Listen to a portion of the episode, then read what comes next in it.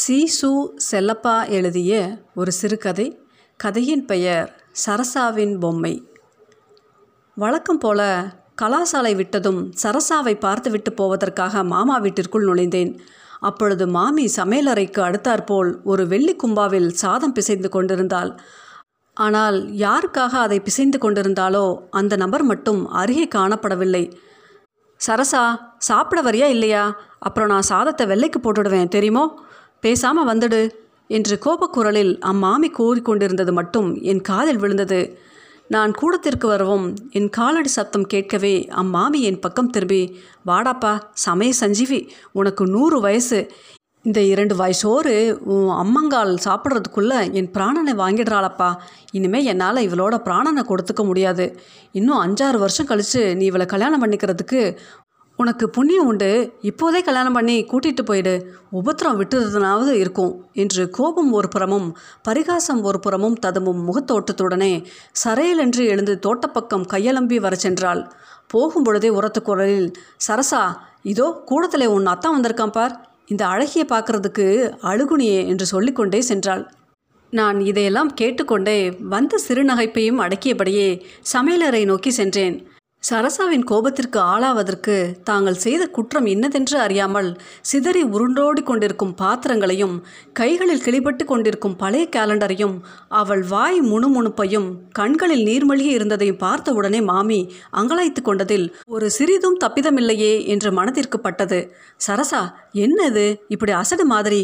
பாத்தியா? ஐயோ இங்கே வா என்று மிருதுவாக அழைத்தேன். நான் வந்திருப்பதாக மாமி கூறியதும் நான் சரசா என்று அழைத்ததுமாகிய இரண்டு ஏக காலத்தில் சரசாவின் காதுகளில் ஒழிக்கவே சரேல் என்று சுருட்டி மடக்கி எழுந்து கவுனின் ஓரத்தால் கன்னங்களில் வழுந்தோடிய கண்ணீரை துடைத்துக்கொண்டு மெதுவாக அடிமேல் அடியெடுத்து வைத்து என்னை நோக்கி வந்தாள். அழுகையும் கோபமும் வீம்பும் பறந்து போன இடம் தெரியவில்லை. சரசாவை அப்படியே அணைத்து கொண்டு அவள் கண்ணீரை துடைத்து தேற்றி பிரிந்து கலைந்திருந்த தலையை கோதி சரசா சாப்பிட்றதுக்கு இப்படியா முரண்டு பண்ணவ? அட அசடே உட்கார்ந்து சாப்பிடு. சமத்தோ இல்லையோ? என்று சமாதானப்படுத்தி கும்பாவிற்கு நேராக உட்கார வைத்தேன்.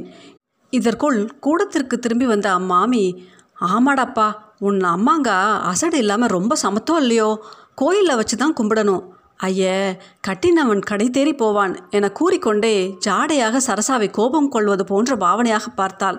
போ அம்மா நான் அசடனா இருக்கட்டும். போ என்றாள் சரசா. பதிலுக்கு விட்டு கொடுக்காமல். இதாவது வேண்டாமோ குறைச்சல் இல்லை என்று உதட்டை பிதுக்கி கொண்டு அம்மாமி அப்புறம் போய்விட்டாள். சாந்த குண சரசா சாப்பிட ஆரம்பித்தாள்.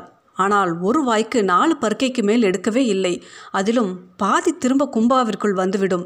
இந்த லட்சத்தில் ஒரு வாய்க்கும் மற்றொரு வாய்க்கும் இடையே எத்தனை கேள்விகள் என்ன பேச்சு? ஒன்றுக்கொன்று சம்மந்தம் சிறிதாவது இருக்க வேண்டுமே. குழந்தைகள் பேச்செல்லாமே அப்படித்தானே? அம்மாமி உங்களுக்கெல்லாம் சரசாவை அளவிடத்தான் தெரியும். சமாதானப்படுத்தவே தெரியாது என்றேன். நீ ஒருத்தன் அருமை அத்தான் இருக்கியே போராதோ என்றால் அம்மாமி சிரித்துக்கொண்டே அதற்குத்தான் அவளை நீயே கல்யாணம் பண்ணிடுன்னு சொல்கிறது ஏண்டி சரசா இந்த அத்தானே கல்யாணம் பண்ணிடுறியா? என்றாள். சரசா என்னை கல்யாணம் பண்ணிடுறியா? என்று நானும் சிரித்துக்கொண்டே சரசாவை பார்த்து கேட்டேன்.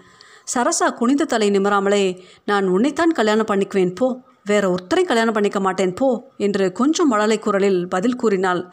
ரொம்ப சரியா போயிடுத்தே மாமி மாப்பிள்ளை தேடிய வேண்டிய கவலை இன்னுமே உங்களுக்கு வேண்டாம். ஒரு நிமிஷத்தில் சம்மதித்தாகிவிட்டது என்று சொல்லி சிரித்தேன். பின்ன என்ன போ என்று நிர்விசாரமாக கூறிய அம்மாயி தனிவான குரலில் வயசு வித்தியாசம் ரொம்ப கொஞ்சம்தான் என்று சொல்லி சிரித்தாள். எனக்கு வயசு இருபத்தி ரெண்டுக்கு மேல். சரசுவுக்கோ இன்னும் ஆறு நிரம்பிய பாடில்லை. அவள் என்னைத்தான் கல்யாணம் செய்து கொள்வேன் என்று மூர்க்கமாக கூறினால் சிரிப்பு வராமல் என்ன செய்யும்? இருந்தாலும் அதை சரசாவிடம் சொல்ல முடியுமா? சரசா விரைவில் சாப்பிடுவதாக காணோம். எனக்கோ அறைக்கு போக நேரமாகி கொண்டிருந்தது. சரியா மாமி நான் போய்விட்டு நாளைக்கு வருகிறேன் என்று சொல்லி எழுந்து புறப்பட தயாரானேன். அரைக்குறையாக சாப்பிட்டு கொண்டிருந்த சரசாவும் கூட எழுந்து விட்டாள். நான் திடுக்கிட்டு சரசா நீ சாப்பிடு நான் ரூமுக்கு போயிட்டு அப்புறம் வரேன் என்று உட்கார சொன்னேன். அதையெல்லாம் அவள் காதுகளில் போட்டுக்கொள்ளவில்லை நீ இப்போ போகக்கூடாது இங்கே தான் இருக்கணும் போ என்று சினுங்க ஆரம்பித்தாள். இன்னும் ஓர் ஆவர்த்தத்திற்கு அவள் அடி போடுகிறாள் என்பதை ஊகித்த மா மாமி அப்பா இருந்தது இருந்த அவள் சாப்பிட்டு எழுந்துற வரைக்கும் இருந்துட்டு போயிடு உனக்கு புண்ணியம் உண்டு என்று வேண்டிக் கொண்டாள். வேறு வழி ஒன்றும் இல்லாமையால் சரசா போகல சட்டுன்னு சாப்பிடு என்று சொல்லி உட்கார்ந்தேன். சரசா சாப்பிட்டான பின்பு மறுநாள் கட்டாயம் சீக்கிரம் வந்து விடுகிறேன் என்று அவளுக்கு வாக்கு கொடுத்துவிட்டு அறைக்கு திரும்புவதற்குள் தப்பித்தால் போதுமென்றாகிவிட்டது அன்று வரை குழந்தை சரசா என் கண்ணிற்கும் மனதிற்கும் இதர குழந்தைகள் போலவே தான் தோன்றினாள். ஆறு வயது நிரம்ப பெறாத சராசாவின் உருண்ட முகமும் உப்பிய கன்னங்களும் நெற்றியும் எடுப்பான மூக்கும் சூட்சம பார்வை பொழியும் கண்களும் தோள்களிலும் நெற்றியிலும் விழுந்து புரண்டு கொண்டிருக்கும் கரிய சுருண்ட மயிரும் கொஞ்சி பேசும் மழலை சொற்களும் அன்று முதல் அதுவரை எனக்கு கொடுத்திராத ஒரு வகை இன்பத்தை அளித்து பரவசப்படுத்திவிட்டன. அவளது மோகன பேச்சும் சுந்தர வடிவமும் மனோகர நடத்தையும் என்னை அப்படியே கவ்வி விட்டன என் மனம் பூரணமாக அவளிடத்தில் சென்று லயித்து விட்டது. ஊரில் இருக்கும் வரை நாள் தவறாது நான் சரசாவை போய் பார்த்து வருவதுண்டு. அநேக சமயங்களில் அவளது முரணும் பிடிவாதமும் முன்வந்து வீட்டில் இருப்பவருக்கு வெகு சிரமத்தை கொடுத்துவிடும். ஆனால் அதற்கெல்லாம் ஒரே மருந்து என்னிடம் இருந்தது. அவசியமான போதெல்லாம் அதை கொண்டு ஒரு வினாடியில் அவளை பழைய சரசாவாக்கி விடுவேன். சரசா நீ இப்படி முரண்டு பண்ணலாம் அப்புறம் நான் உன்னை கல்யாணம் பண்ணிக்க மாட்டேன் என்று இழுத்து முடிப்பதற்குள் ஆட்டம் ஆட்டம் இனிமே இல்லை என்று பழத்து கூவி தன்னை தேற்றி கொண்டு கட்டின கன்றாகி விடுவாள். இந்த மருந்தினால் நான் வீட்டிற்கு வராத சமயங்களிலும் குணம் ஏற்படுகிறது என்பதையும் அம்மாமியிடமிருந்து தெரிந்து கொண்டேன். நாளாக நாளாக எங்கள் இருவரிடையும் அன்பும் பாசமும் நட்பும் வளர்ந்து கொண்டே வந்தன. சரசாவை காணாவிட்டால் எனக்கு பொழுதே போகாது. சரசாவுக்கும் அப்படியே. என்னை கண்டுவிட்டால் இதர வேலைகள் எல்லாம் அவளுக்கு அலட்சியமாக போய்விடும். போட்டது போட்ட வாக்கில்தான். குடும்பத்திலேயே எங்கள் நட்பை கண்டு வியப்புறாதவர்களும் பொறாமைப்படாதவர்களும் இல்லை. அதே வருஷம் எனக்கு மனம் நடைபெற்றது. அந்த சமயம் நிகழ்ந்த சம்பவங்களும் காட்சிகளும் இன்னும் என் மனக்கண் முன் அப்படியே தோன்றி பிரதிபிம்பமாகின்றன. நான் மணப்பலகையில் உட்கார்ந்து கொண்டிருந்தேன். அருகே என் புது மனைவி உட்கார்ந்திருந்தாள். அவளை அதற்கு முன் நான் பார்த்ததே இல்லை. எனது அப்போதைய எண்ணங்களும் நினைவுகளும் அவளை பற்றினவாகவே இருந்தன.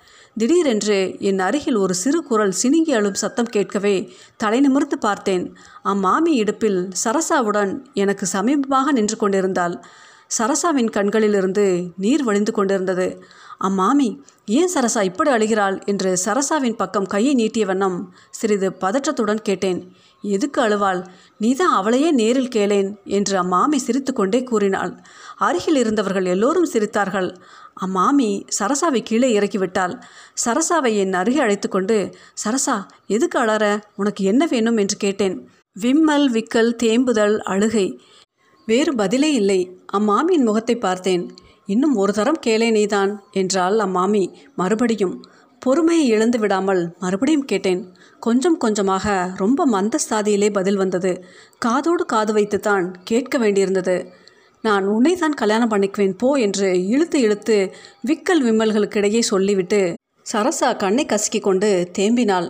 அவள் அதை சொல்லி முடிக்கும் வரை சிரிப்பை அடக்கி கொண்டிருந்த நாங்கள் எல்லோரும் சொல்லி முடிக்கவும் கொல்லென்று வாய்விட்டு சிரித்துவிட்டோம் நான் மட்டும் சற்றென்று சிரிப்பை அடக்கி கொண்டு இதுக்கு தானா பிரமாதம்? நான் உன்னை தான் கல்யாணம் பண்ணிக்க போகிறேன் அழாதே அழாதே என்று தேறுதல் மொழிகள் பல கூறி என் மடியில் உட்கார வைத்து கொண்டேன். சரசாவின் அழுகை நின்றுவிட்டது அவள் முகத்தில் மகிழ்ச்சி தாண்டவம் ஆடியது. கூடியிருந்தவர் செய்யும் கேலிகளை எல்லாம் அவள் சிறிதும் பொருட்படுத்தவே இல்லை. பேதை குழந்தை கல்யாணம் என்றால் இன்னதென்று தெரியாத குழந்தை.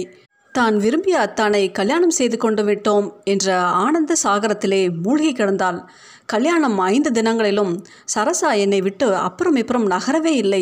மணப்பலகையில் என் புது மனைவியுடன் நான் உட்கார்ந்து கொண்டிருக்கும் பொழுதெல்லாம் அவளும் அருகில் உட்கார்ந்து கொண்டிருப்பாள்.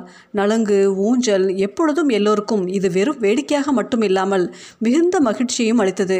என் மனைவிக்கு நலங்கு இடும் பொழுது அவளுக்கும் இட வேண்டும். இல்லாவிட்டால் அவளுக்கு வந்துவிடும் கோபம். இப்படியாக கல்யாணம் வெகு குதூகலமாக நடந்த பின்பு அவரவர்கள் தத்தம் ஊர்களுக்கு திரும்பிவிட்டார்கள் சரசாவுக்கு சாக்கு போக்கு சொல்லி பெற்றோருடன் அவளை அனுப்பி வைப்பதற்குள் நான் பட்ட பாடு போதுமென்று ஆகிவிட்டது. குழந்தை உள்ளத்தில் பதிந்து போன அன்புருவத்தை அழித்து விடுவது முடியக்கூடிய காரியமல்ல என்பது அப்பொழுதுதான் நிதர்சனமாயிற்று. மேற்கூறிய சம்பவங்கள் நிகழ்ந்ததற்கு அப்பால் ஐந்தாறு வருஷங்கள் கழிந்து போய்விட்டன.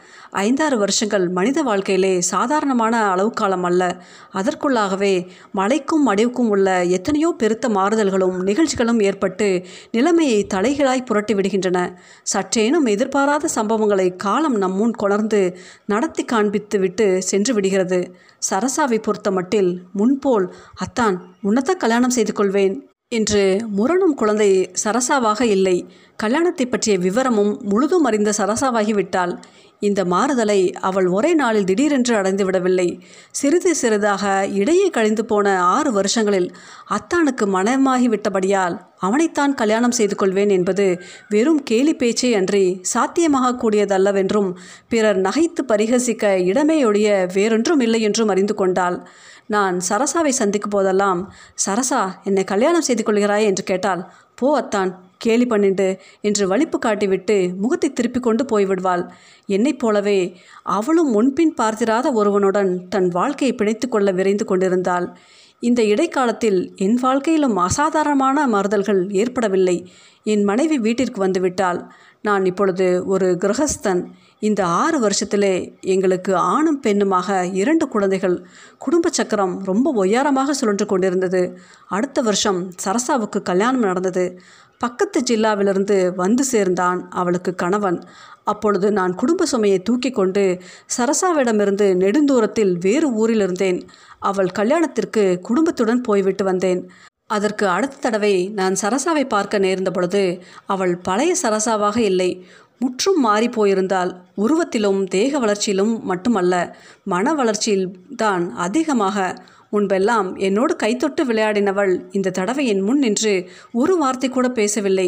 நான் வழியை வழிமறித்து ஏதாவது கேட்டாலும் ஒன்றிரண்டு வார்த்தைகளில் சுருக்கமாக பதில் சொல்லிவிட்டு தப்பித்து கொண்டு ஓடிவிட பார்ப்பாள். அவளுடைய இந்த நடத்தை எனக்கு ஒரு மாதிரி வினோதமாகத்தான் இருந்தது. அதெல்லாம் உன்னைத்தான் அத்தான கல்யாணம் பண்ணிக்குவேன் என்று முரணின சராசாவா இவள் என்று எனக்கே ஆச்சரியமாக இருந்தது. அவள் மனதிலும் உருவத்திலும் காலச்சக்கரம் உண்டாகிவிட்ட மாறுதலைக் கண்டு அதிசயப்பட்டேன். அன்று சாப்பாடு முடிந்த பிறகு வீட்டு கூடத்தில் எல்லோரும் உட்கார்ந்து பேசிக்கொண்டிருந்தோம் அம்மாமி இருந்தால் சரசாவும் கூட இருந்தால் அம்மாமி ஏது சரசா நான் கூப்பிட்டால் கூட பேச மாட்டேன் என்கிறாள். யாரோ முன்பின் பார்த்திராத ஒருவனை விரட்டுவது போல விரட்டுகிறாளே என்றேன் விளையாட்டாக. ஆமாம் உன்னை கல்யாணம் பண்ணிக்க போகிறாளோ இல்லையோ அதனால் தான் வெக்கப்படுறாள் என்று கணீர் என்று சொல்லி சிரித்தாள் அம்மாமி. கூட இருந்தவர்களும் கொல்லென்று சிரித்தார்கள். சரசாவுக்கு இந்த கேலி தாங்க முடியவில்லை. சரையிலென்று எழுந்து நின்று என்னையும் மாமியும் ஒரு தடவை விருட்டி பார்த்து உதட்டை சொடுக்கி வலிப்பு காட்டிவிட்டு உள்ளே ஓடி போய்விட்டாள். அப்பொழுதுதான் என் மனதில் ஒளி பிறந்தது என்றே சொல்ல வேண்டும். குழந்தை சரசாவுக்கும் இந்த சரசாவுக்கும் எந்தவித சம்பந்தமும் இல்லை. ஆனால் குழந்தை சரசாவுக்கும் எனக்கும் இடையில் இருந்த உறவை உணர்ந்தவுடன் தான் என் மனதில் திடுக்கென்றது. அவ்வளவு வருஷங்களாக நான் சரசாவின் ஒரு விளையாட்டு பொம்மையாகவே இருந்திருக்கிறேன். அப்படித்தான் அவள் கருதி என்னிடம் நடந்து வந்திருக்கிறாள். எத்தனையோ பொம்மைகள் இல்லையா? யானை குதிரை வண்டி முதலியவை. அவற்றோடு நானும் ஒரு பொம்மை ஆம்படையான் பொம்மை. குழந்தை சரசாவின் பொம்மையாக இருந்ததில் எனக்கு பரம திருப்திதான். ஆனால் அதை பற்றி நினைக்கும்போது என் அந்தரங்கத்தில் கொஞ்சம் ஏமாற்றம் கலந்த ஒரு உணர்ச்சி எழாமல் இருப்பதில்லை.